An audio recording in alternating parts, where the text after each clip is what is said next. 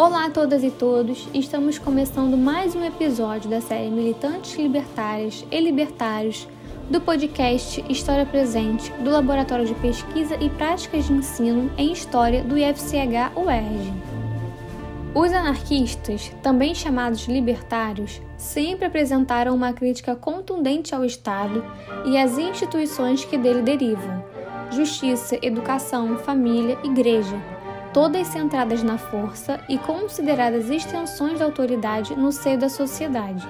Nas suas ideias e ações, o anarquismo projetou-se no tempo e no espaço de maneira diversificada, uma vez que várias as orientações anarquistas surgidas ao longo do século XIX e muito atuantes no alvorecer do século XX apresentavam diferenças quanto a alguns preceitos teóricos e a determinadas estratégias de ação. Mantinham, no entanto, como ponto em comum a defesa incondicional da liberdade e da igualdade, a negação do princípio da autoridade e a rejeição da sociedade polarizada, segundo afirmavam em Produtores e Parasitas. Recuperar as contribuições dos anarquistas no campo das ideias e das lutas em que se engajaram justifica esse trabalho no sentido de que possamos refletir sobre sua experiência histórica e o legado deixado por essa tradição. Os anarquistas representam, pois, uma longa experiência de resistência popular, fundamentada em um forte sentido político de transformação social e associação solidária. Desta forma, a série Militantes Libertárias e Libertários visa contribuir para a criação da memória de movimento anarquista, colocando em destaque mulheres e homens militantes que lutaram pela liberdade e igualdade dos povos protagonizando aventuras intermináveis e abdicando de desejos pessoais em prol do coletivo, da ajuda mútua e da solidariedade. Venha conosco conhecer um pouco dessas trajetórias.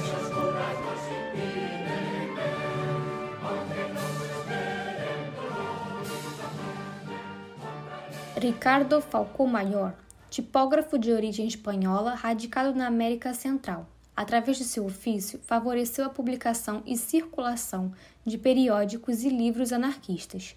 Promotor de redes do anarquismo internacional, foi membro da Confederação Geral dos Trabalhadores da Costa Rica, de onde foi responsável por vários conselhos de administração de organizações afiliadas. Nasceu no município de Tortosa, na província de Tarragona, na Catalunha.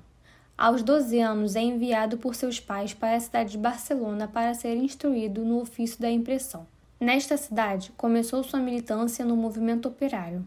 Participa da fundação da Sociedade A Arte da Impressão, o Ateneu Sindicalista de Barcelona e o Ateneu Enciclopédico Popular. Durante os primeiros anos do século XX, participou como colaborador do jornal Solidariedade Obreira. Durante esses eventos, Ricardo Falcó participa no comitê pró-presos e consegue se livrar da prisão. Através de seu amigo Andrés Boracé, recebe um convite para migrar para Costa Rica e trabalhar na gráfica de uma família catalã estabelecida naquele país. No ano 1910, chega na Costa Rica num barco da Companhia Transatlântica Espanhola. Estabelecido no país, pediu autorização para a reunificação de sua família. Pouco tempo depois chega sua companheira Manuela Puy e seu filho José Antônio. Nos anos seguintes, Ricardo e Manuela terão mais três filhos nascidos na Costa Rica: Ricardo, Rubem e Frederico. Após trabalhar em várias gráficas e periódicos, Ricardo se une ao seu camarada André e fundam a gráfica Falcó e Boracé, que funcionará até o final de 1923 quando se separam. Com essa parceria, os dois companheiros catalães alcançam uma importante ascensão econômica e se posicionam como uma empresa reconhecida no comércio de São José. Neste comércio participarão todos os filhos dos tipógrafos, bem como suas companheiras em diferentes ocupações na gráfica, que funcionava como um escritório, livraria, casa de importação, restaurante e hospedagem. A gráfica Falcó Boracé teve a sua particularidade de juntar um negócio familiar com um centro de distribuição da literatura anarquista, entre 1911 e 1930.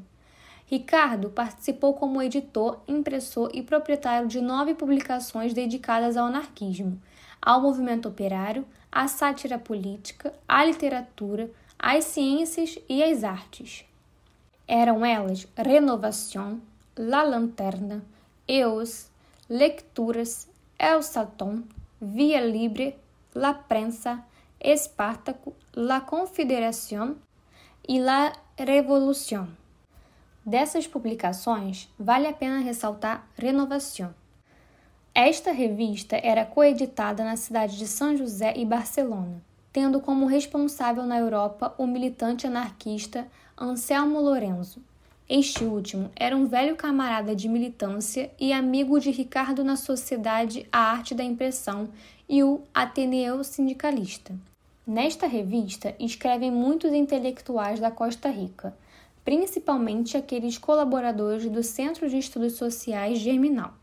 Esta associação foi fundada por operários e professores anarquistas para fomentar a organização sindicalista revolucionária. Em 1913, o Centro Germinal consegue organizar a primeira comemoração do 1 de maio e fundar a Confederação Geral dos Trabalhadores da Costa Rica. Durante os anos de publicação de Renovação, a revista atuou como um agente de vendas de publicações anarquistas de muitos países europeus e americanos. Desde o Brasil, Ricardo foi distribuidor dos jornais A Guerra Social, A Lanterna, A Voz do Trabalhador e A Revolta. A revista também foi um veículo importante para campanhas internacionais como o apoio à Revolução Mexicana, as comemorações da morte de Francisco Ferrer e a deportação de anarquistas espanhóis de vários países da América Latina. Como livreiro, Ricardo criou várias coleções de folhetos e livros anarquistas. A mais importante foi a Biblioteca Sociológica Internacional. As obras mais vendidas eram de autores como Pedro Kropotkin, Eliezer Recli, Anselmo Lorenzo, Louis Michel, Ricardo Mella e Ricardo Flores Magon. Esse trabalho de divulgação trouxe a Ricardo alguns problemas com as autoridades costarriquenhas e críticas na imprensa que constantemente o acusavam de anarquista pernicioso. Em 1922, foi aberto um processo para expulsá-lo do país, mas finalmente não aconteceu. A partir da Revolução Russa, Ricardo mostra simpatias pelo processo revolucionário soviético publica vários artigos e folhetos de lideranças bolcheviques, mas nunca deixa de distribuir literatura anarquista na sua livraria e através dos periódicos em que trabalha. Como militante sindical, participa de vários cargos de responsabilidade dentro da CGT e nas associações dos tipógrafos. Também será editor da maioria das publicações da Confederação de Sindicais, tais como a Confederação, Via Libre e Esparta. Na década de 1920, forma parte da corrente sindical que decide fundar o Partido Reformista, que será o primeiro partido político em se posicionar como socialista e operário na história da Costa Rica. Através dos livros e publicações, Ricardo participava de uma rede internacional de militância anarquista, seja como livreiro, editor, sindicalista ou comerciante mantinha comunicação constante com militantes como Ricardo Mella, Adrian Delval, Frederica Monteni, Enrico Malatesta, Carlos Malato e Pedro Kropotkin.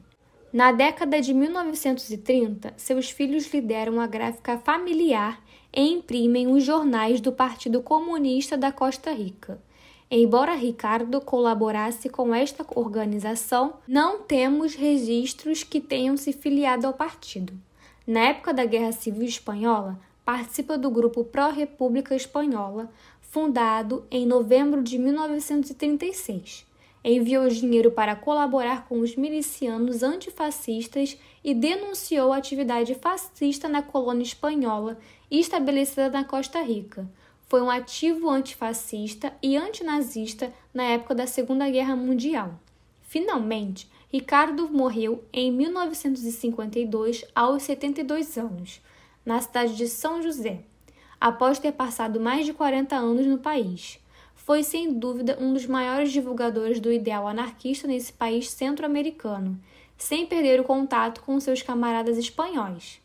Participou de inúmeras associações dedicadas ao auxílio, educação e organização dos trabalhadores. Embora esta atividade, sua trajetória militante é pouco conhecida, tanto na Espanha quanto na Costa Rica. Militantes Libertárias e Libertários é uma produção do Núcleo de Estudos e Pesquisas sobre Anarquismo e Cultura Libertária, ancorado no Laboratório de Pesquisa e Práticas de Ensino em História. A coordenação dessa série é das historiadoras Angela Roberti e Ingrid Ladeira. O texto apresentado é de autoria do historiador José Julián Iaguno. Abertura, apresentação e encerramento Júlia Malheiros e vinheta de Leonardo Pereira. Atenção ouvintes, os episódios são sempre postados às quartas-feiras. Até o próximo!